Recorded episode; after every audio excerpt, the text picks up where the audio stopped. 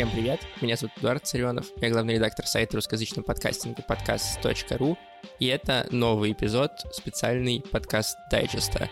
Мы в специальных эпизодах берем интервью у э, разных представителей индустрии, и в этот раз мы поговорили одновременно и со звукорежиссером, и с основателем студии, которая делает звук для больших компаний, и человеком, который создал собственную студию подкастов совсем недавно, с Димой Новожиловым. Получился очень классный разговор. Мы поговорили и про саунд-дизайн, и про работу маленькой команды, и про подкасты, и перспективы их в целом. Единственное, что в начале, в некоторых моментах э, в дорожке Димы вы можете услышать какие-то сбои, э, что-то не так пошло в оборудовании во время записи, но мы максимально все поправили, так что мешать слушать это не должно. Приятного прослушивания.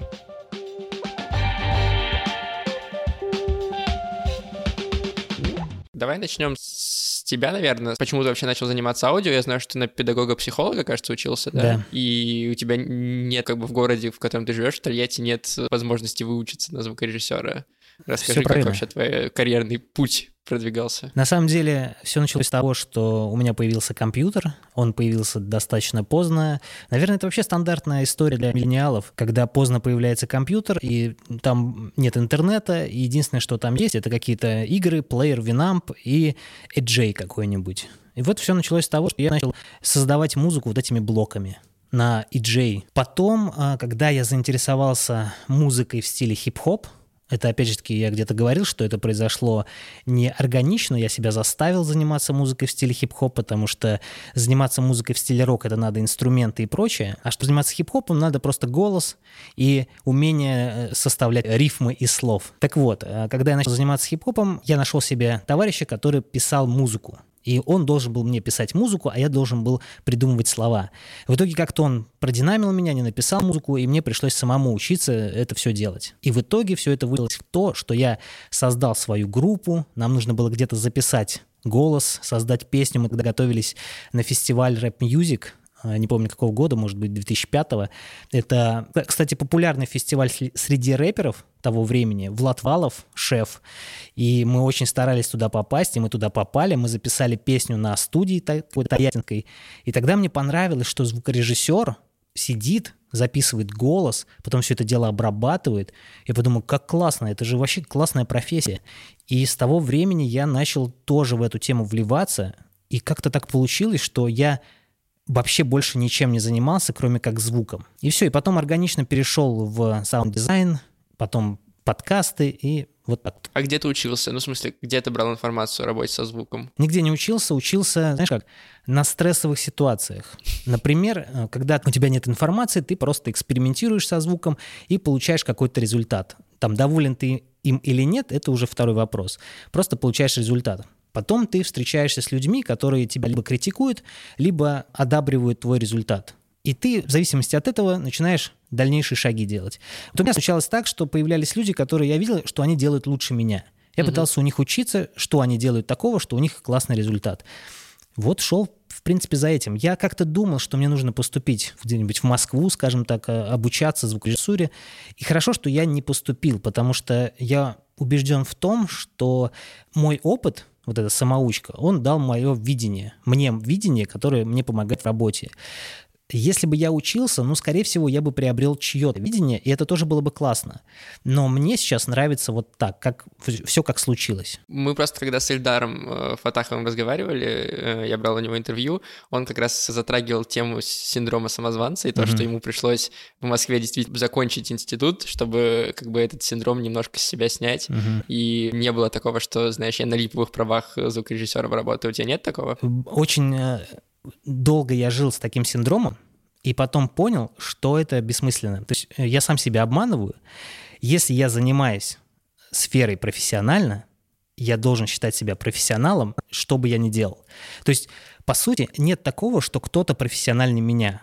Просто кто-то делает одно, я делаю другое, и мы все делаем одно дело большое.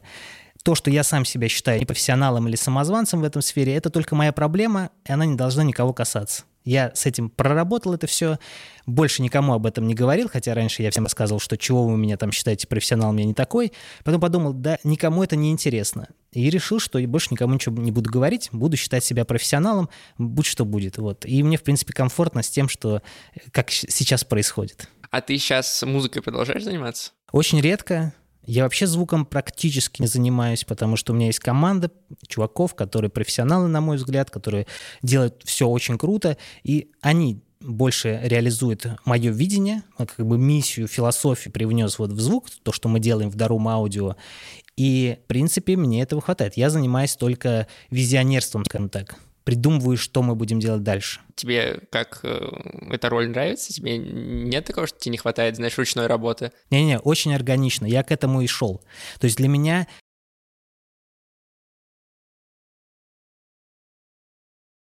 делать звук руками — это обременительно, это сложно. Я вообще не тот человек, который этим бы занимался и чувствовал себя органично в этом. Я больше чувствую себя продюсером, больше вот э, визионером. Мне нравится вот в этом аспекте помогать. Даже так, знаешь, как э, находить людей, которым э, профессионалов, и давать им возможность реализовываться, быть крутыми. То есть давать им возможность зарабатывать деньги и реализовывать свои идеи, и вот, вот это все. Самому стоять вот так в тени и просто направлять. Мне это больше нравится. Ну и ты это реализуешь в Даруме, да. да, получается. Можешь рассказать, как вообще появилась студия? У тебя в 2004 году до этого была студия для работы с рэперами, да, кажется? В 2007 году, когда я женился, у меня был выбор идти на работу или что-то придумывать свое. На работу я ходил, но так получилось, что я работал торговым представителем, и мне не надо было находиться в офисе. Я заметил, что я приезжаю там на летучку и ухожу на студию потом. То есть все разъезжаются там по магазинам, заниматься продажами, а я уезжаю на студию, сижу на студии своей работаю. И мне как-то жена сказала, ну вот ты, вот ты же разрываешься, займись тем, что тебе интересно. Я подумал, ну вот, наверное, студия это мне интересно больше. Я чуть-чуть усилил там звуковую карту какую-то приобрел и решил, что я буду заниматься этим как бизнесом. То есть я записывал молодых а, или не только молодых исполнителей города Толетти и этим зарабатывал. Но в какой-то момент, прошло три года или четыре года, я от этого очень сильно устал потому что в этом не было какого-то профессионализма и роста. Постоянно одни и те же люди, одна и та же музыка, это все надоедает. И очень случайно попался мой друг, а, точнее, ну как он попался, он, он был со мной рядом, но он начал заниматься моушен дизайном. Он переехал в Санкт-Петербург и там начал делать визуальные ролики, motion дизайн ролики для каких-то компаний, там, что-то я уж не помню, какие компании, а, секс-шоп какой-то был, что-то еще. И он просил для, для этого делать звук. Я помимо того, что делал звук, я еще сценарий придумал этого ролика, текст писал и даже пробовал себя как диктора. И мне это так понравилось, потому что это так дорого стоило на тот момент по сравнению с тем, что я зарабатывал на студии. И так легко делалось, потому что так органично для меня было это все придумывать, что я подумал, а почему бы мне не перейти в эту сферу? И я так резко повернул курс, что я просто сразу закрыл студию и сразу начал заниматься саунд-дизайном, оставшись просто без денег. И год я просто сидел без денег, но прям, ну, просто на дороге уже назад не было. Это мне позволило как бы фокусироваться только на новой сфере. И появилась Дарум Аудио. Сначала я занимался как просто фрилансер, думал, что я буду себя продвигать как независимого артиста, One Man Army, а потом подумал, что я хочу студию. Ну, у меня были аналоги зарубежные, я видел различные студии, которые там создаются, там тоже был один чувак, он просто называет себя как студия и вот функционирует. Я подумал, что я хочу тоже студию. И у меня было название Дарума, оно было записано где-то. Когда я интересовался одно время дзен-буддизмом, и там была история про куклу Дарума.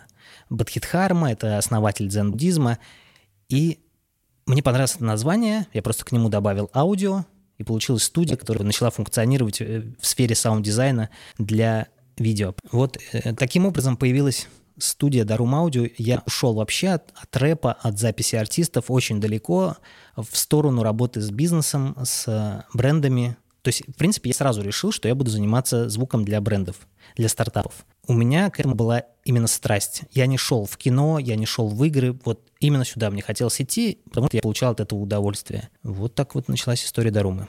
Ну и сейчас в основном вы создаете, вот именно продолжаете создавать звуковое оформление для всяких эксплейнер-роликов, рекламных роликов в Даруме, да? Да, эксплейнер-ролики для стартапов и их продуктов, для ТВ-рекламы, для мобильных приложений, для каких-то э, звуковых историй для какого-нибудь бренда, например, для «Газпром» нефти это Арктика. Мы создавали звук Арктики, воссоздавали звук э, животных, населяющих Арктику.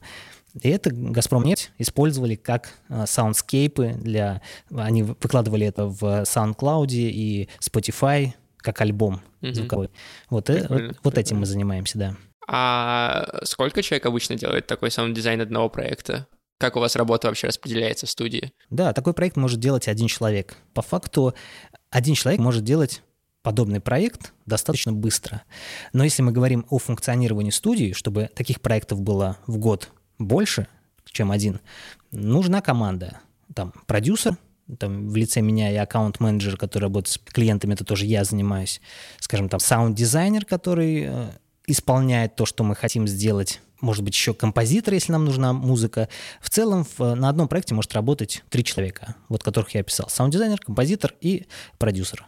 Вот. И в целом мы все проекты делаем в таком составе. А всего у вас сколько в студии людей работает? Да, смотри, у нас сейчас в студии три человека вместе со мной и еще несколько человек на аутсорсе, которых я привлекаю по мере необходимости. Раньше мне казалось, что студия должна быть большой. И, и это нормально. Мне кажется, что большая студия — это круто. Но я столкнулся с тем, что мы себе ставим некую планку качества, ну, которой мы должны, в принципе, еще прийти. Мы еще к ней как бы не пришли, мы должны к ней прийти. И для того, чтобы сформировать вот этот вот базис, который мы потом передадим новым работникам, мы его к нему сначала придем, а потом будем растить студию. Потому что я рано очень начал растить эту студию и столкнулся с тем, что не получается передать быстро знания. Поэтому э, чуть позже. Но сейчас три человека, и это комфортно. Расскажи, как к вам приходят клиенты, как вы их находите, ну, потому что у вас очень большие бренды, с которыми вы работаете, там тот же «Газпром», которого ты перечислил, и международные бренды в том числе. Как бы как вообще происходит работа с ними? Они сами вас находят или вы им что-то предлагаете?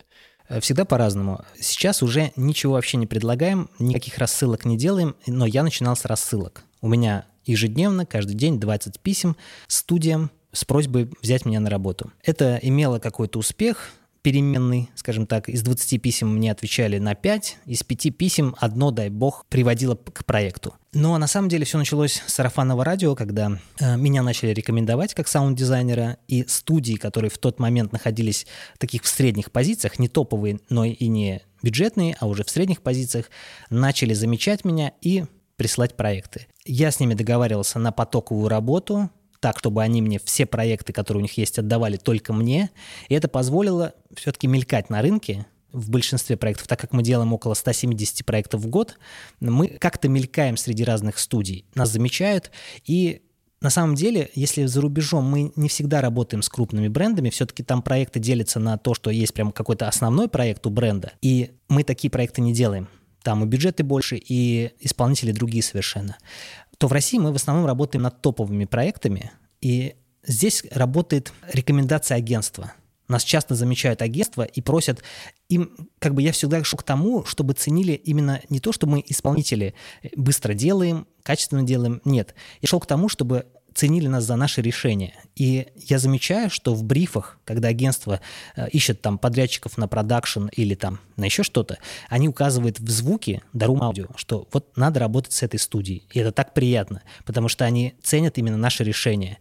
Вот, и сейчас это все сарафанное радио, сейчас это все просто рекомендации. Мне это дико нравится, но и здесь большая ответственность, потому что всегда нужно соответствовать, всегда нужно предлагать эти решения, а э, сфера вообще визуальных медиа расширяется, придумываются новые форматы, и всегда нужно держать руку на пульсе, чтобы не потерять видение чтобы его усиливать каждый раз. А было ли за последнее время, что приходил какой-то проект, и вы, ну так вот на первый взгляд, как будто не знали, как его сделать? На самом деле каждый проект сложный, потому что, чтобы ты понимал, нужно придумать, как сделать в короткое визуальное произведение, которое там 10 секунд длится, звуковое решение, которое будет дополнять историю, не будет навязчивым и еще будет передавать какую-то мысль, какой-то смысл, ну и будет заметным еще вдобавок, именно чтобы вся аудиовизуальное произведение было заметно.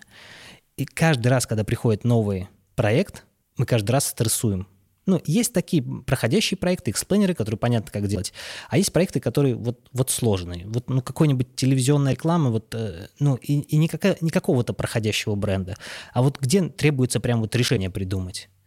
И это сложная задача каждый раз. Каждый раз я думаю, что все, это провал. Но это наши проблемы внутренние, мы их как бы не выносим. Но каждый раз мы внутри команды чувствуем себя вообще ничтожествами, потому что, ну как так? Почему мы сразу не можем придумать идеальное решение? Но такого на самом деле ни у кого, мне кажется, нет. Все решения проходят через боль, и ты приходишь к, к чему-то новому, чему-то правильному. А как вообще вот в звуке происходит? Вы набрасываете какие-то звучки, которые вам кажутся интересными, или вы подставляете под видео какие-то разные звуки и смотрите, как это смотрится? Как это вообще работает? Да, мы смотрим на ролик и понимаем, как звук здесь должен работать, ну, какая его основная задача. Э, либо мы погружаем зрителя в происходящее, даем ему как бы возможность прикоснуться к звуку. Звук — это все-таки физическая волна, она до нас доходит. Если мы погружаем зрителя в ролик, то звук как бы к нему прикасается. Или мы мы говорим о том, что здесь закадровый голос важен, основной, а звук — это просто бэкграунд. Мы просто как бы даем понять, что здесь что-то происходит. И мы отталкиваемся от этого сначала. Какой будет звук? Он будет нам просто что-то давать ощущение или он нас будет погружать? Дальше мы начинаем создавать фактуры звуковые, смотреть, как они работают с динамикой и тональностью этого ролика. В общем, эта история просто Звуковые про фактуры — это? Звуковые фактуры — это звуки. Ты вот говоришь звучки, но в нашей сфере звучки mm-hmm. — это оскорбительно звучит, хотя, ну, я поправлять не буду, ты просто не знал. Но на самом деле звучки — это оскорбительно. Мы все-таки занимаемся звукорежиссурой, саунд-дизайном. У нас есть звуки, звуковые фактуры, текстуры и прочее. Ага, понятно. Э, текстуры — это такой, когда эм, звук скорее фона, да, и есть э, какие-то звуки, которые, ну, элементы озвучиваются, какие-то движения и так далее, да, то есть это разные слои. Давай просто подумаем, вот что для тебя, что такое слово текстура? Вот даже не, не в звуке. Ну, это то, какой предмет на ощупь. Вот, вот. Я говорю, звуковая текстура — это не то, что фоновый звук или еще какой-то. Это то, какой звук на ощупь на как мы можем его воспринимать, какой это звук, какое ощущение он нам дает. Это очень важно, потому что один и тот же звук дерева будет разные ощущения давать.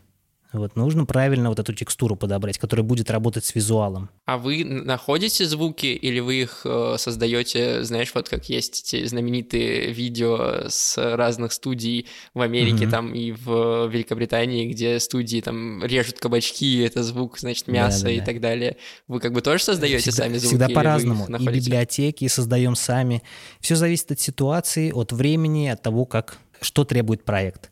Но на самом деле никогда не брезгуем брать из библиотек звуки, никогда не брезгуем записывать на какой-нибудь некачественный микрофон. То есть все идет в дело, главное решить задачу. Если мы задачу решаем минимальными средствами, окей. Если требуют максимальные средства, там записать звуки, купить какие-то приборы еще, мы покупаем и используем это в работе. В нашей сфере очень мало кто записывает звук для проекта. Это больше происходит в гейм-индустрии или происходит в, угу. в кино, когда там фоли записывают. Но, конечно же, у нас тоже, но чуть меньше. Все-таки наша задача — это придумать это придумать вот этот концепт, звуковое решение, потому что в короткий ролик нужно уместить это решение. Если мы говорим про фильм или про игру, Здесь вопрос погружения игрока или зрителя в происходящее. А подкаст в этой связи, он куда ближе к, к фильму или к ролику? Мне кажется, подкаст это ближе к фильму все-таки, потому что я еще в России, к сожалению, не слышал таких вот иммерсивных подкастов, которые звучали бы как фильмы, но за рубежом такие подкасты есть, и там работают действительно профессиональные саунд-дизайнеры, которые выбрали нишу подкастов как свою основную и прокачивают себя именно там. И когда ты слушаешь э, звук подкаста художественного, тебе кажется, что дорожка взята из какого-то фильма. Но мы же понимаем, что когда мы делаем звук для подкаста, мы делаем его с идеей того, что этот звук будут просто слышать. Там нет визуала. То есть нам звуком надо передать всю, всю информацию, чтобы у слушателя не возникало вопросов больше. Понимаешь? Вот и все. Но мне кажется, что это тоже история, это ближе к фильмам все-таки потому что там длинная история. То есть это даже, не, даже немножко сложнее, да, чем фильм? Ну, конечно, в фильмах есть визуал. Мы, в принципе, звуком, конечно же, расширяем границы экрана, выводим внимание зрителя за, э, за границы этого экрана, но все-таки еще и поддерживаем то, что происходит внутри экрана. То в аудио мы только рассчитываем на, на слушателя, как он воспринимает звук и его фантазию. Просто расширяем, наверное, границы его фантазии. Давай к подкасту мы чуть позже еще вернемся. Э, я хотел еще спросить про, а какие самые за последнее время ты можешь вспомнить интересные решения в плане звука к вам приходили, когда вы внезапно там вот эту штуку, э, вот этот э, звук вот в этом моменте, и вы такие, блин, это, это, это гениально, это озарение. На самом деле мы не, не настолько маньяки насчет того, какой звук мы применяем. Я больше кайфую от решения. Например, мы делали ролик для ТНТ. Это не был ролик для телеканала, это был ролик просто для портфолио. И там были снеговики там, почувствуй наше тепло. И эти снеговики таяли. И нам нужно было придумать, как эти снег, снеговики будут таять. По сути, мы можем сделать синхронный звук этим снеговикам. Но это будет неинтересно.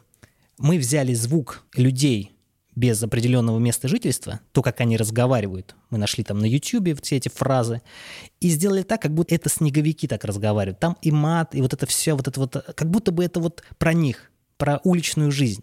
И я кайфую именно вот от таких решений. Мне, по сути, не важно, какой звук, как он звучит. Мне важно, как он работает с историей, как он вот цепляет или нет, или создает дополнительный смысл. Я от этого кайфую. И вот а, один из примеров — это вот эти снеговики. Или мы делали ролик для... Это тоже не коммерческая работа. Фильм «Олег». Он был снят на iPad, вот эти вот э, камеры лидар, там ребята просто помещение все просветили, потом сделали 3D-модель и сделали хоррор небольшой. И вот мы озвучивали этот хор, мне понравилось, как мы делали, как мы придумывали решения синхронных шумов, фоли, как скрипит пол, как э, звучит одежда, вот это все. То есть мне нравятся вот сами решения, которые мы придумываем, как они работают внутри истории.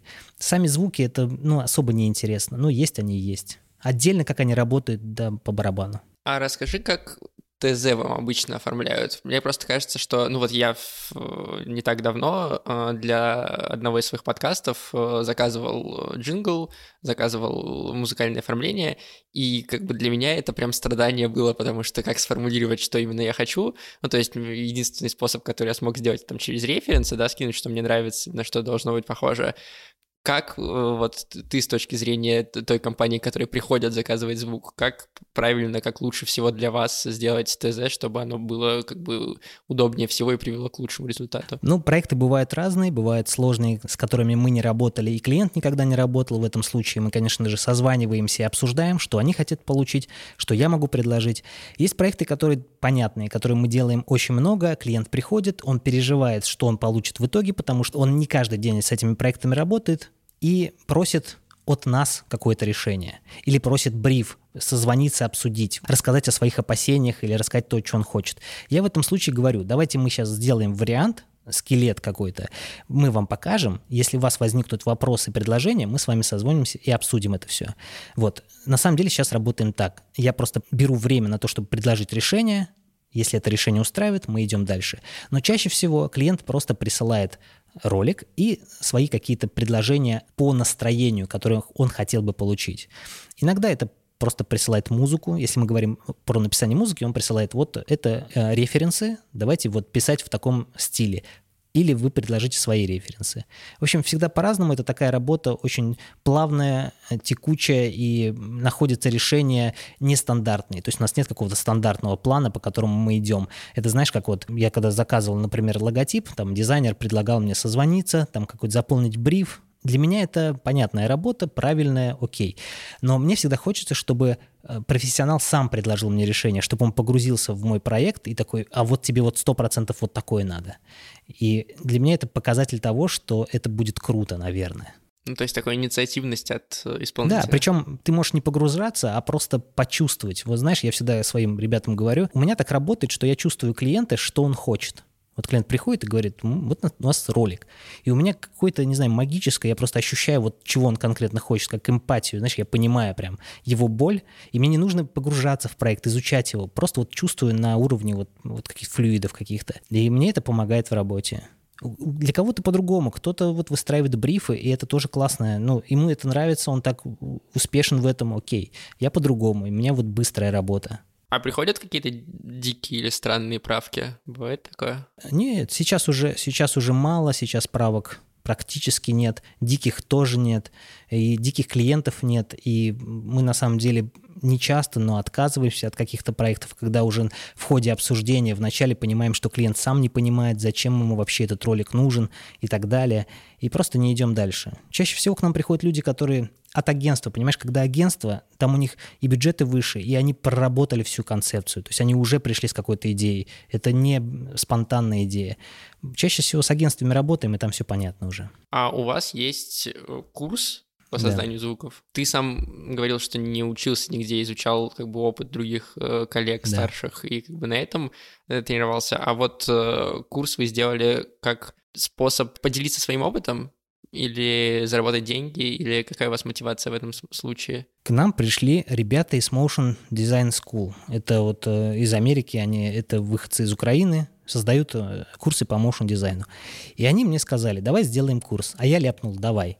И когда он пришел ко мне уже, ну что, будем делать курс, а мне уже отказываться нерезонно, потому что ну, вот он предложил. Было просто как-то неудобно отказываться, и мы решили создать этот курс, хотя изначально против всего этого, я раньше был вообще против курсов, и на самом деле мы создали курс, потому что обещали, но мы его сделали так, как если бы очень нишу взяли, нишевую сферу, это саунд-дизайн для анимации, и мы рассказали, прям передали свой опыт, как мы берем ролик и как мы его озвучиваем. Я много говорил про видение, как надо ощущать звуковые фактуры, как их подбирать, почему здесь такая фактура, а не, а не другая. И он был сделан больше для американского рынка, там на самом деле на английском языке. Я записывал русскую версию, ребята переводили, переозвучивали, делали субтитры, и вот так вот получилось. Но, как мне кажется, это единственный курс, который, ну, почему-то получилось сделать. Больше у меня не получалось сделать курсы. И сколько раз мне предлагали... А ты хотел еще делать? Хотел. Делать. Мне вот сейчас предлагают сделать курсы, но я сначала соглашаюсь, а потом понимаю, что я не вытяну и отказываюсь.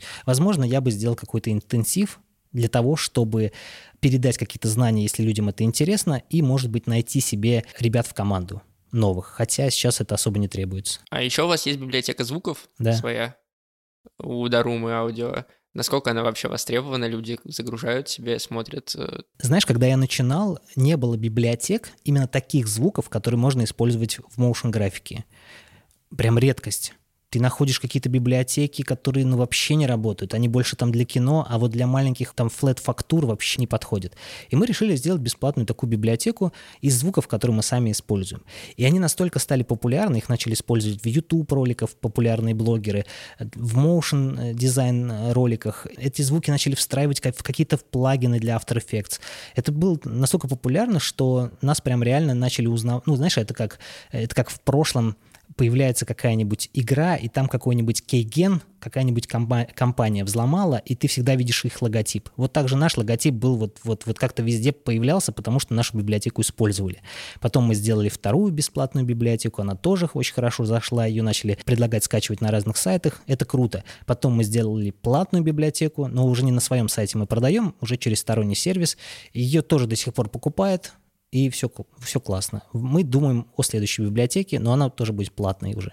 Круто. И я думаю, что людям может быть полезно. Я ссылку оставлю в описании подкаста. Вдруг они тоже решат сделать какие-нибудь звуки в своих видео или не видео. Насколько я понимаю, там открытая лицензия, да, и можно Да, сто процентов в любых проектах вообще. То есть нам люди пишут, конечно, спрашивают, что а можно ли там в коммерческих проектах, в любых проектах абсолютно, вообще не переживайте, не беспокойтесь, эти звуки подойдут в любой проект, и даже можете потом продавать эти проекты и так далее. А еще э, у вас получается студия на удаленке, дистанционная практически, да, или у вас есть место, где вы все делаете? Так, 6 лет, нет, 8 лет мы работали удаленно, каждый у себя дома. У нас были ребята из Германии, кто-то там из другого города. Основная моя команда тоже разбросана, каждый у себя дома работает. С сегодняшнего дня, наверное, мы уже будем переезжать в офис, будем делать студию и будем работать внутри студии. Но до этого удаленно, да, и вполне окей. Можно было продолжать так работать. Но сейчас мы хотим расширить контроль над качеством звука. А возникали какие-то проблемы с контролем, или это просто вопрос, э, вопрос удобства? Помещение. Нам нужно сделать такое помещение, в котором звук будет естественно звучать, правильно звучать так, как он действительно звучит, потому что дома мы не можем сделать это правильное пространство. А здесь, в студии, мы сможем это сделать. И мы сможем также организовать пространство под 5.1 сведения звука для кинотеатров. Вы планируете для кино тоже начать, да, что-то делать? Да, или... не кино, а реклама, да, в кинотеатрах. Ты еще на лекции рассказывал, на одной из лекций на YouTube, что вы делаете дизайн в приложениях, звуковой я имею в виду. Как здесь еще отличается работа? Насколько нужно учитывать, что там человек с телефона это все слышит или, или не нужно? Какие есть э, специфические вещи в этом отношении? Конечно, здесь нужно учитывать динамики смартфона, и не только одного смартфона, не только айфона, а еще и там Samsung, Xiaomi и так далее, потому что у всех отличаются эти динамики, и звуковые характеристики у всех отличаются. Поэтому один и тот же звук будет звучать по-разному. Поэтому нужно находить золотую середину между всеми этими динамиками. Второй момент. Конкретный звук пользователь слышит постоянно. Насколько этот звук не будет ему надоедать насколько он не будет его раздражать. Это тоже важно. Нужно найти именно такую звуковую фактуру и понять, нужно ли ее использовать или нет, можем ли мы без нее обойтись, или она важна. Вот чем, как мне кажется, грешат Facebook, это они используют звук везде. Я не очень понимаю для чего, но, видимо, им это нравится, они в этом себя проявляют. Но, как мне кажется, лучше использовать звук там, где он реально нужен. И на самом деле дизайн звука для мобильных устройств – это еще одна отдельная профессия, где нужно действительно себя прокачивать.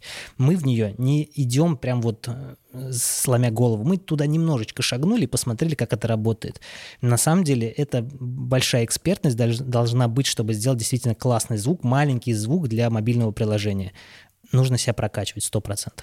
Ну, это получается еще более, ну, то есть 10-секундный там рекламный ролик нужно придумать э, классный да, аудио. Да, да. А здесь, получается, нужно на один как бы какой-то жест придумать звук. Да, да, да. И этот звук еще должен как быть... бы сложнее. Это, это, это не просто игровой звук хоть мы как бы геймификация вроде бы как, но это все-таки это звук, который сопровождает пользователя в реальной жизни. Он это не ну, в реальной жизни это не совсем игра, это все-таки реальной жизни. Этот звук не должен его раздражать и давать ему какие-то э, дополнительные эмоции. Он должен просто работать, выполнять свою функцию. Вот. Ну, понятно, что в игровой индустрии человек заходит развлечься. И там мы вольны делать все, что угодно. Разные звуки придумывать. Все-таки в реальной жизни звук должен быть соответствовать реальной жизни, как мне кажется. И здесь должен быть прям ресерч. Э, мы должны понимать, э, как работает рынок и прочее. В общем, это длительная история. Мне кажется, что если туда заходить, я одно время, кстати, думал, что мы зайдем именно в эту сферу, забудем про все эти ролики и пойдем только в звуки для мобильных устройств. Но чего-то я понял, что мне что-то там некомфортно. Не та эта сфера, в которой я получаю э, страсть, скажем так. А вот здесь в рекламе мне очень нравится, потому что тут классные решения можно придумывать. Угу. Давай про саунд-дизайн тогда поговорим. Расскажи, чем саунд-дизайн на простых каких-то материях, да, мы объясняем для моей мамы, отличается от монтажа или звукорежиссуры. Как вот эти вообще три вещи э, как бы друг от друга отделены? Что делает один человек, другой и третий? Я думаю, что ничем не отличается. На самом деле сейчас это все просто две профессии, которые можно объединить в одну. Звукорежиссер — это режиссер звука. Саунд-дизайнер — это дизайнер звука. Оба профессионалы занимаются тем, что придумывают, как звук будет работать с тем или иным устройством, фильмом, игрой и так далее. Саунд-дизайн зародился как профессия в США, и пошла эта профессия из кино, соответственно. Я уже не помню, сколько сейчас лет саунд-дизайну, но это пошло оттуда. В России это всегда был звукорежиссер. Просто саунд-дизайнер э, за рубежом в кино в свое время выполнял только одну роль. Он придумывал спецэффекты – он придумывал звуки, которых не существует, скажем так, в природе. Или придумывал звуки, или придумывал, как будет звучать тот или иной объект. Там, трансформер или автомобиль, который проезжает. Всеми остальными звуками, там, синхронными шумами или атмосферами занимались абсолютно другие люди. Другие люди укладывали эти звуковые фактуры в фильм, то есть отдельные профессионалы. Сейчас саунд-дизайнер так получилось, что этот человек, который объединяет в себе все, он и записывает и фоли, это синхронные шумы, и спецэффекты, и укладывает диалоги в ролик. Но это больше, когда фрилансеры – вот. Все-таки в кино саунд-дизайнер — это все еще человек, который придумывает необычные звуковые решения. В России это и звукорежиссер. Конечно, сейчас мы все называем его саунд-дизайнером, но это все-таки все еще звукорежиссер. И в России просто все складывается около профессии звукорежиссер. Там звукорежиссер на площадке, звукорежиссер там перезаписи, это человек, который сводит вообще финальный фильм, звуковую дорожку. Просто все это звукорежиссер плюс какое-то еще слово. Вот и все. Но по сути это, это все, в принципе, одна и та же профессия. Работа управлять звуком, придумывать звуковой мир звуковые фактуры, как они будут работать с тем или иным объектом. А как вообще в России сейчас относятся к звукорежиссуре, к саунд-дизайну? Кажется, что, ну так, на первый взгляд, на непрофессиональный взгляд, как будто бы больше становится всяких материалов, курсов, э, которые этому посвящены. Становится ли больше специалистов в этой области? Да, специалистов стало больше, но, как мне кажется, опять же, я не изучал эту историю, как мне кажется, больше таких самостоятельных игроков, которые вот самоучки, скажем так. Ну, конечно же, э, много людей, которые прошли какие-то институты. Вот у нас есть э, институт звукового дизайна Василия Филатова, есть какие-то курсы там в ГИК, это не курс, это, конечно же, институт и так далее. Есть выходцы, конечно же, оттуда тоже профессионалы. Игроков становится больше. Как мне кажется, и отношение к профессии становится... То есть режиссеры, продюсеры понимают важность звука на экране или где-то, где-либо еще. Отношения становятся наравне. То есть мы начинаем работать наравне с продюсерами, с колористами вот, и так далее. То есть уважение к профессии начинает возникать. То есть мы уже не звукачи, хотя все чаще звукари и звукачи. Мы все-таки уже звукорежиссеры и саунд-дизайнеры. Не звучки, а все-таки звуки. Вот так. Я думаю, что когда вот это мы переборем, когда к нам будут относиться как вот э, к равным, это будет круто. И сейчас это уже проявляется все чаще и чаще. Важность, потому что звук, устройство, которое воспроизводит звук, позволяет воспроизводить его качественно.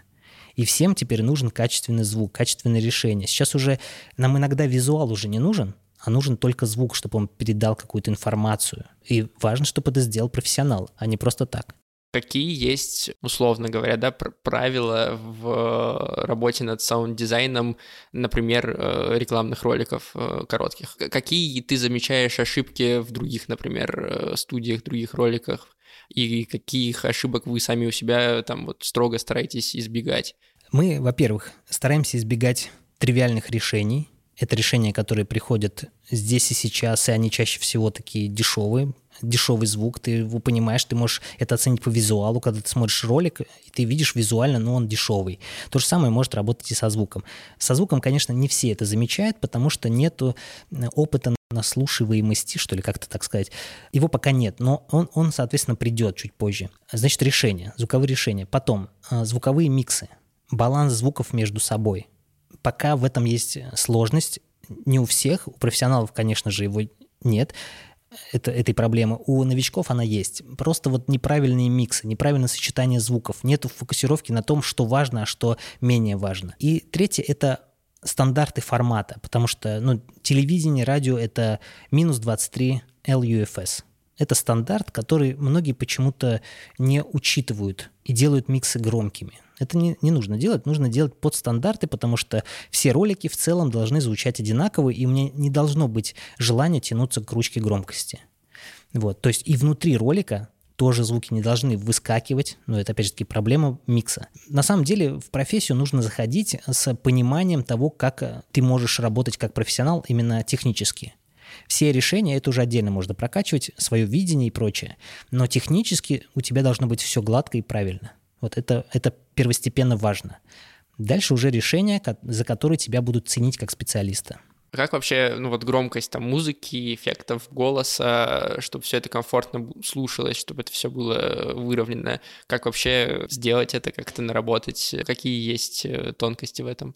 Ну, на самом деле ты должен понимать, что в ролике, например, важно. Это может быть музыка будет важнее, чем звуковые эффекты, или голос важнее, чем все остальное, или звуковые эффекты важнее, чем музыка. Мы обсуждаем это в начале. Потом мы должны понимать, что музыка состоит из ну, частот.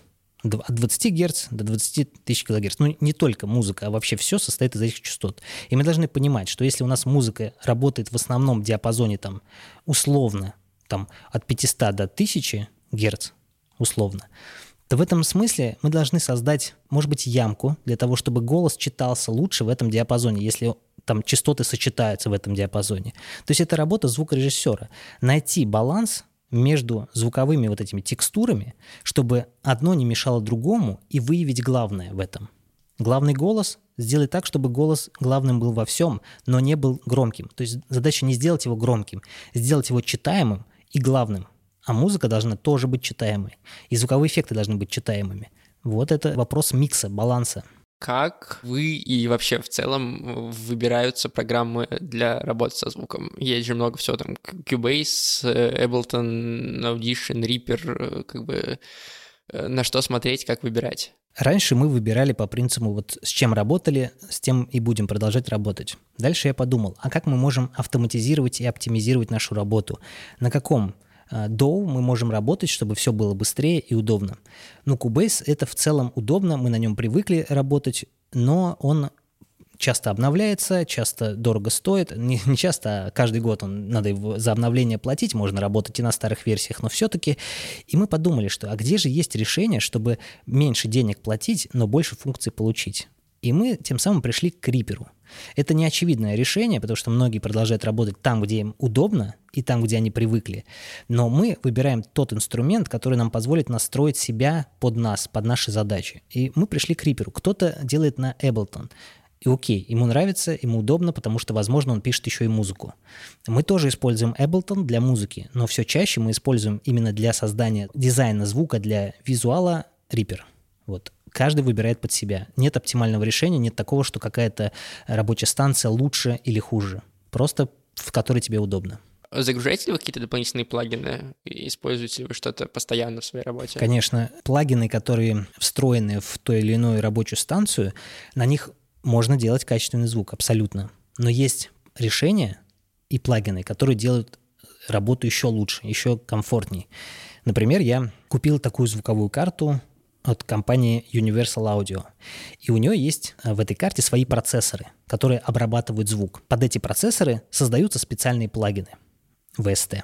Эти плагины настолько круто звучат, что ты можешь ничего там не крутить, просто повесить, он уже обработал все классно.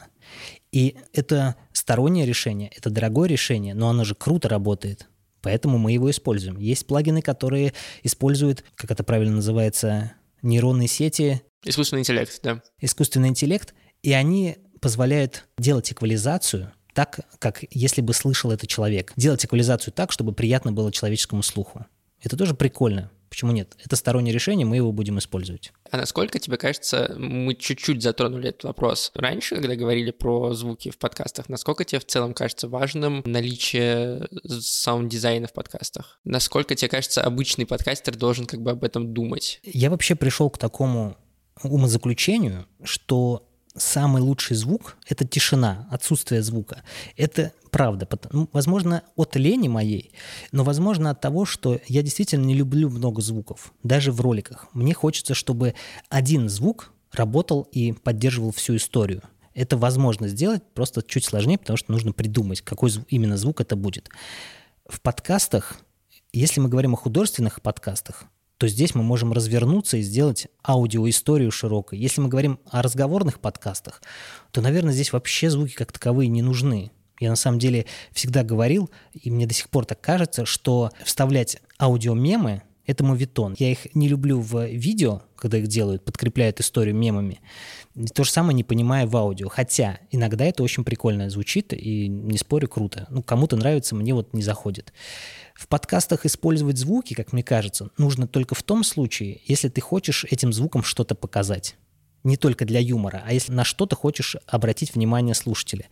Я как-то сделал такую штуку. Я в подкасте решил, что я буду ставить звук в какой-то момент определенный, и этот звук будет э, давать понимание слушателю, что он может взять смартфон и посмотреть на фотографию, которую я вшил в, внутрь подкаста.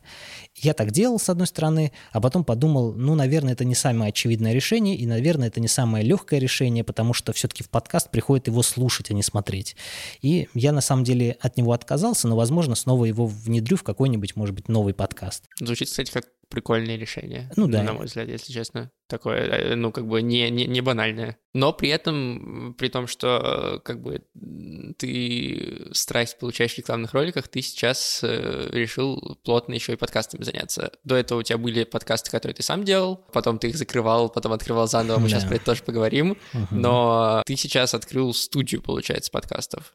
Ну да. Сила звука. Почему? Почему ты находишь в этом какой-то интерес для себя? А, во-первых, я хочу выйти из роли звукорежиссера, потому что я не только звукорежиссер. Мне интереснее в роли креатора, мне интересно в роли продюсера. интересно в роли человека, который развивает и придумывает новые идеи, визионера. И студия подкастов — это студия не про звук, это студия про идеи, это про истории, которые мы можем рассказывать в аудио.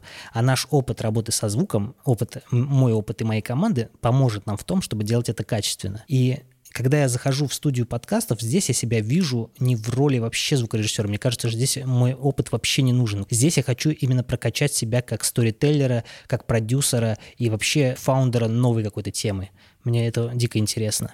Но всему свое время. Пока не могу ничего сказать, что... Не, не могу сказать, как это будет. Сейчас у тебя два подкаста, где ты ведущий. Это, получается, mm-hmm. «Пироги 2.0». Ну, и... просто «Пироги». Мы а, убрали 2.0. «Пироги», да. И а пиротехника, она уже не выходит тоже, да? Или она тоже вернулась? Вы возвращались на, в какой-то на, момент? На холде пока стоит. На холде пока да. стоит. Значит, только пироги остались. Да. Расскажи, как вообще эти подкасты появились, почему ты их закрывал и почему ты их э, разоткрывал заново? Я подкастами начал интересоваться в 2010 году или 2012 в этом промежутке. Запустил один свой подкаст, который назывался «Беседы дзен». Тогда я мне интересовал все связанное с дзен-буддизмом. И долго он не просуществовал, потому что, ну, не знаю, потому что было лень. Но тема мне всегда была интересна. И когда меня пригласили в Бирдикаст в роли э, гостя, мне так понравилось просто говорить в микрофон, что я задолбал своего друга Игоря, что нам нужно сделать подкаст. Он все время отказывался, я настаивал, и в итоге мы сделали подкаст. Изначально у нас была история, идея сделать App Story. Это истории брендов, которые создают мобильные приложения, и мы это делали внутри пирогов. Но потом решили, что будем делать просто разговорный подкаст двух друзей, пытались перенять модель подкаста Бердикаста, но как-то быстро ушли в свою какую-то стихию. И это было просто, знаешь, такой эксперимент и желание поиграть в этот формат. я всегда думал о том, что и в первых выпусках «Пирогов» до закрытия я говорил, что мне кажется, что эта индустрия будет развиваться, когда сюда будут приходить продюсеры, журналисты и профессиональные звукорежиссеры. И тогда все будет классно звучать, из этого можно все сделать какие-то компании, которые потом начали создаваться. И это круто. И вот сейчас я вижу себя тоже одним из игроков этого рынка, и хотелось бы создать компанию, которую будут уважать на рынке. А пиротехника, пиротехника – это был эксперимент. Мы э, с Игорем придумали формат, в котором будем обсуждать технику, потому что ему очень было интересно все, что связано с техникой, и продолжать быть интересно. И я подумал, давай сделаем подкаст, в котором мы деремся между э, собой из-за какой-нибудь технологии. Я гулял по улице, увидел вывеску пиротехника, подумал, пироги, пиротехника сочетается, будет прикольное вот такое заимствование, и решили сделать этот подкаст. Потом быстро поняли, что я вообще не люблю технологии, и нам нужен новый ведущий. В итоге все это сошло на нет. И сейчас формат, на самом деле, он, он как бы будет, но Игорь будет отдельно им заниматься самостоятельно. И он пока в поиске того, с кем он будет его вести. А почему закрывались пироги у вас и открывались заново? Эм, мы с Игорем поругались. Достаточно серьезно поругались. У нас уже несколько раз было закрытие. И это вот это вот закрытие, оно сыграло и в хорошую сторону, и в плохую. В плохую сторону, потому что мы потеряли полгода и растеряли часть слушателей. В хорошую сторону, что я понял свои ошибки в общении между людьми и того, как я выстраиваю отношения внутри там подкаста и всего остального. То есть полгода я прорабатывал свое вот это вот отношение ко всему, и в итоге я пришел к выводу, что это была моя ошибка, а сейчас я ее хочу исправить. Вот. Пироги вернулись. Расскажи тогда еще про подкасты «Шум и поток», который ты делал и почему они э, тоже были закрыты? Короче, мне раньше казалось, что подкасты запускаются, вот ты решил запустить подкаст, и вот все, ты его сделал. И на таком вот энтузиазме я и запускал. Берешь какого-нибудь человека, придумываешь на прогулке название и говоришь, давай пишем. Садимся писать, и энтузиазм пропадает к третьему выпуску. И все это дело закрывается. Шумом такая история была. Э, мы его закрыли, потому что, ну, нет вот ведущего, который формат вообще непонятный, что это вообще такое. В общем, все, закрыли историю, забыли про нее. Поток — это была история после пирогов. Все-таки у меня осталось такое чувство, что я вот хочу продолжать делать подкасты, а вот не с кем вроде как. Я решил делать свой подкаст, долго думал о чем, но вот решил, что будет это называться «Поток» и так далее. И он мне до сих пор нравится, в виде концепции. Короче, я хочу его делать классно. То есть я хочу приглашать классных гостей, а не просто потоковый подкаст.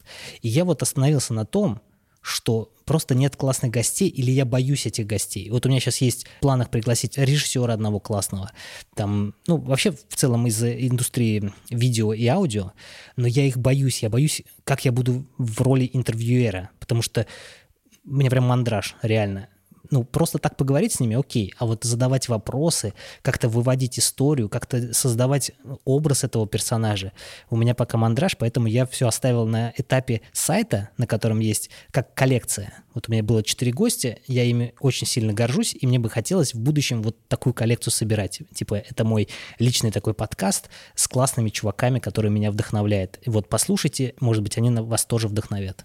И еще я знаю, что ты делаешь э, звук в сладкой плазме Александра Бо да, подкасте. Да, я делаю обработку голоса и вообще микс. Э, расскажи, почему ты за это взялся, как вы вообще с э, Гошей Свиридовым сконнектились, и какая специфика, это все-таки музыкальный подкаст с кучей фоновой музыки такой, mm-hmm. особенно в космические моменты, когда Гоша рассказывает что-то, как вообще это все работает.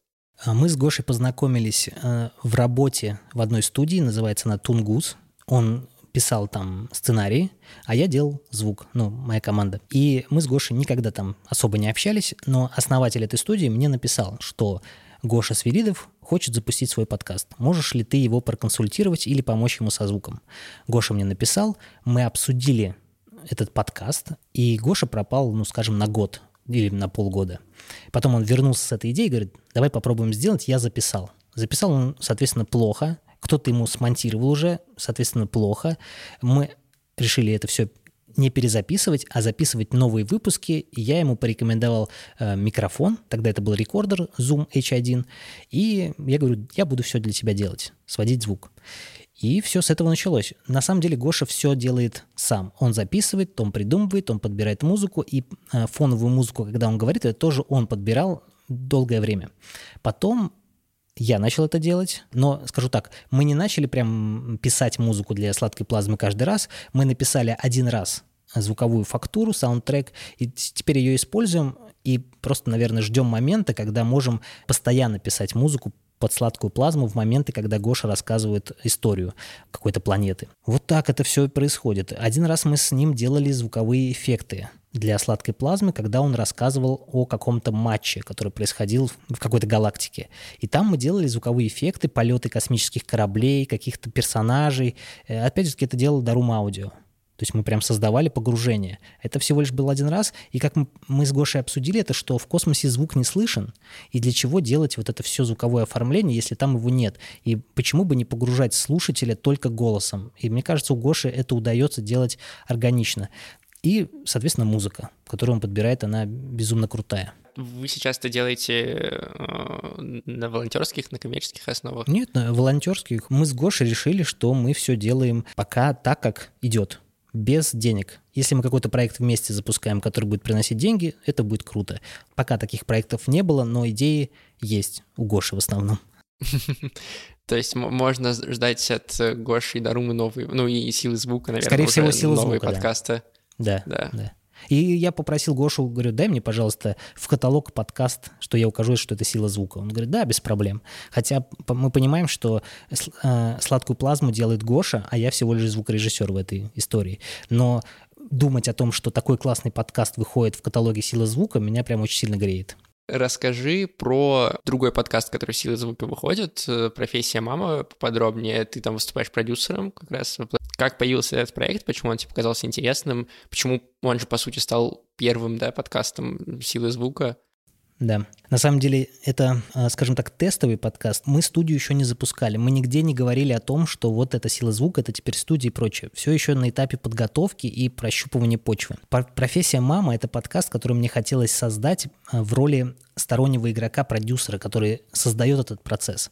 Я подумал, смогу ли я создать подкаст быстро. Но идея вообще вынашивалась долго, название я придумывал долго, но сам процесс записи пилота, тестирования пилота и записи там пяти первых эпизодов прошли достаточно быстро. Я себя тестировал в роли того, могу ли я создать подкаст, а, у которого будет какая-то крепкая идея. К сожалению, крепкая идея не получилась. Получился разговорный подкаст трех девушек о материнстве. Возможно, в будущем это во что-то трансформируется и будет привлекать слушателей. Пока это вот мой внутренний эксперимент, который все-таки похож больше на пироги, скорее всего, потому что и у пирогов тоже нет какой-то общей идеи, которая бы была понятна, чтобы просто объяснить слушателю, почему нужно слушать подкаст. Это еще не продукт, который можно назвать продуктом и говорить, что это все вот коммерчески успешен. Все-таки пока это концепция и идея, которую я тестирую. А, такая вот история. Подкастов, которые сила звука бы запустила, я бы прям говорил, что это вот сила звука, вот давайте все расскажите, пожалуйста, о нем и слушайте. Э, еще, наверное, впереди. Расскажи, какие проекты тебе бы хотелось сделать? Во-первых, мне бы хотелось сделать подкаст в разных жанрах. Например, э, нарративный подкаст и не самостоятельно, а с помощью э, людей, которые могли бы реализовать свою идею на основе моей студии. Я бы во всем помог бы, просто мне нужна сильная идея. И пока такого нет, ну, мне бы хотелось сильный нарративный подкаст. Также мне хотелось бы делать сильный разговорный подкаст, но с крутыми спикерами, чтобы это была давай примерно подкастов а, «Либо-либо». А, «Либо-либо» не является для меня показателем, то есть я не хочу быть на, ним, на них похожими, но у них действительно есть сильные подкасты. Например, вот подкаст со сценаристами по эпизодный клан. Для меня это сильный разговорный подкаст. И мне бы хотелось сделать такие подкасты, у которых есть сильная идея, концепция, и мы можем ее развивать долгосрочно. Я не могу сказать там жанры, но я могу сказать, что хочется монолитно сильные подкасты. Это, это в будущем. Я вижу это не с моей подачи, а с подачи людей, которые могли бы реализовать идеи на основе моей студии. Нет ли у тебя переживаний по поводу того, что ты и твоя студия находятся в Тольятти, большая часть э, спикеров, э, вот, интересных людей, которые могли бы э, на основе твоей студии что-то сделать, находятся там в Москве, Санкт-Петербурге, нет ли тебе опасений в этом смысле, что как бы даже учитывая то качество звука, которое вы можете предоставить, э, могут возникнуть сложности? Сто процентов, но тогда бы я переживал, как будет работать Дарум Аудио. Мы работаем по всему миру, находясь в Тольятти. И на самом деле опасения есть, но они беспочвенные, потому что и в Тольятти есть много классных спикеров, просто нужно их найти и правильно подать.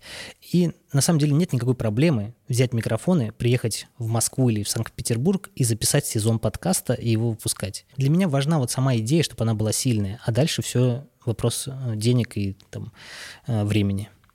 А э, силу звука ты планируешь э, в большей степени как бизнес или как э, творческую реализацию? Ну, то есть готов ли ты э, инвестировать в, в это начинание какие-то деньги и там нанимать людей, или ты э, хочешь это сделать в большей степени, ну, по крайней мере, сейчас как бы на энтузиазме своем и людей, которые, с которыми ты общаешься? Да, сила звука — это я воспринимаю как бизнес.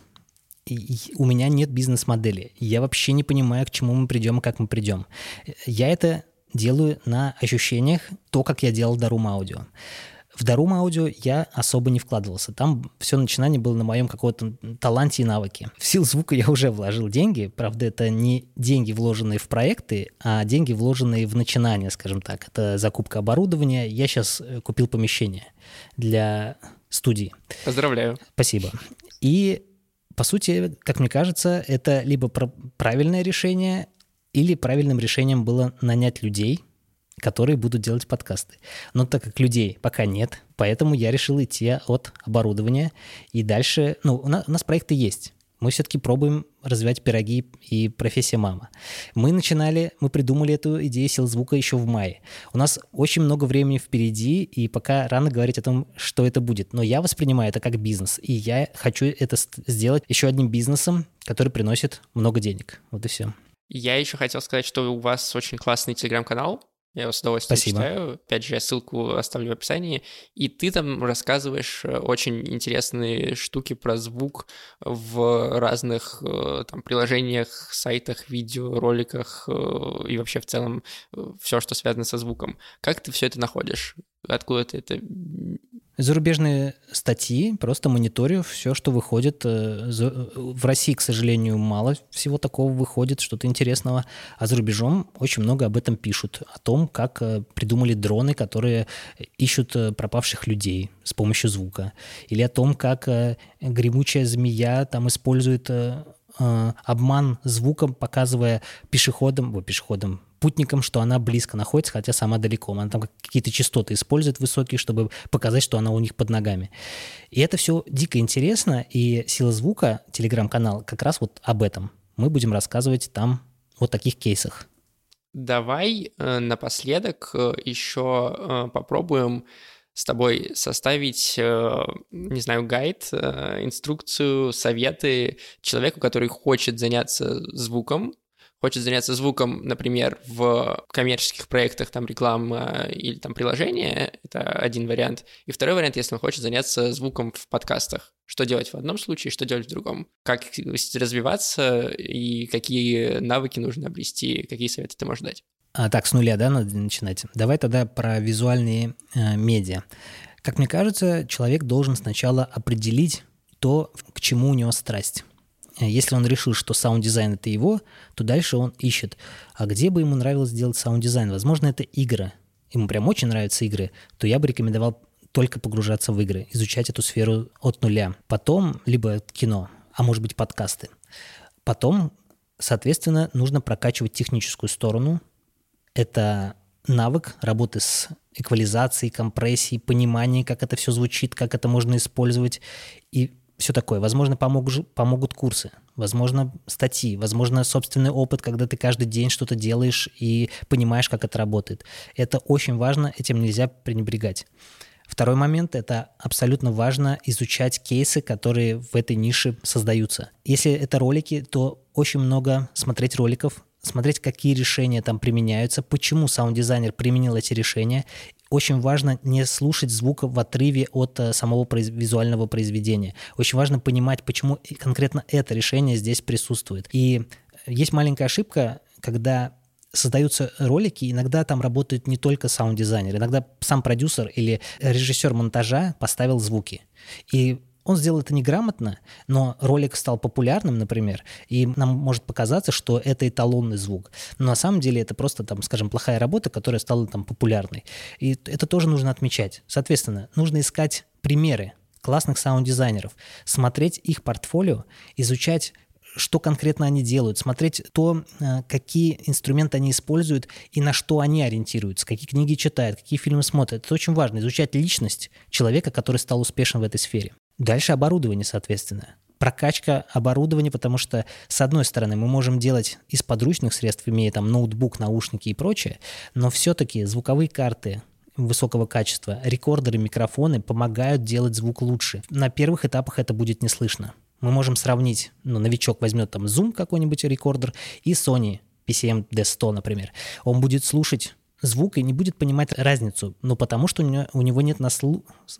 короче, нету опыта э, слышимости этих сигналов, но на самом деле разница большая. И надо понимать, что не всегда нужно использовать качественный звук. То есть нужно убрать установки и убеждение, что для проекта нужно только записывать звук, только качественный звук. Все-таки для проекта важно делать решения, которые будут работать это могут быть абсолютно разные звуки. Просто это все происходит с опытом. Но база такая.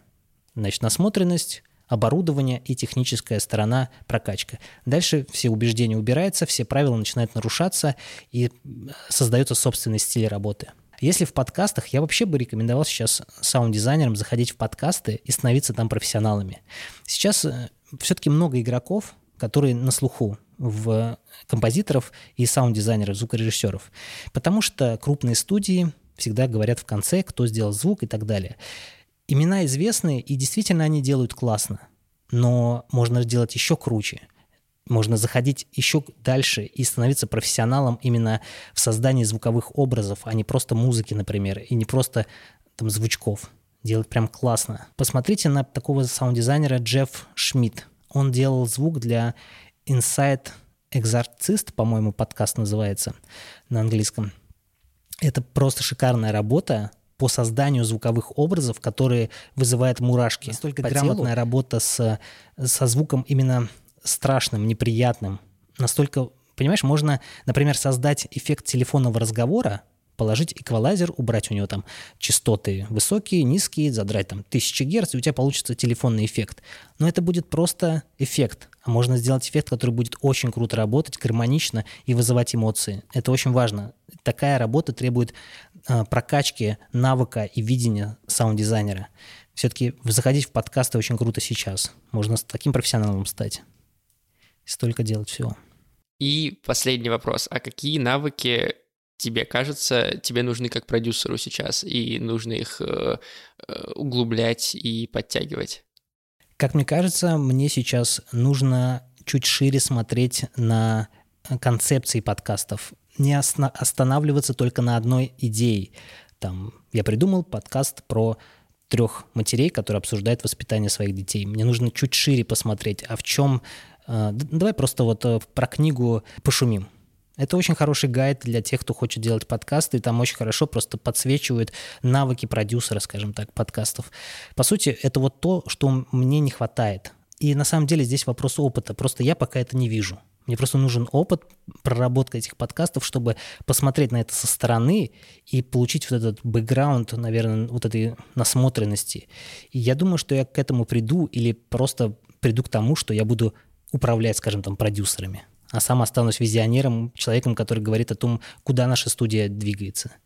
Каких навыков мне не хватает, это вот как раз маркетинг, потому что я никогда этим не занимался. Дарум Аудио развивается само, самостоятельно, мы все-таки B2B проект, но не B2C. А вот чтобы быть э, для, для слушателей, вот этого навыка мне абсолютно не хватает, и я нахожусь в некой панике, как мне из Тольятти это делать.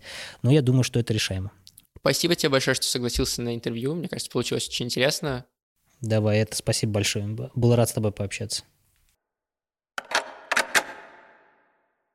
На этом все. Я, как всегда, благодарю наших патронов. Это Радио Свобода, это студия Red Barn, это Артур Ахметов, создатель студии Креопод, и это как ни странно, Дима Новожилов, основатель студии Сила Звука. Спасибо ему большое за то, что пришел и за то, что поддерживает нас еще раз. Также я говорю спасибо э, Вике Афониной, которая подготовила вопросы для этого интервью. И призываю вас оставлять нам оценки, отзывы, писать комментарии в чаты подкастеры подкасты и рассказывать о подкаст.ру своим друзьям. До следующей недели. Пока.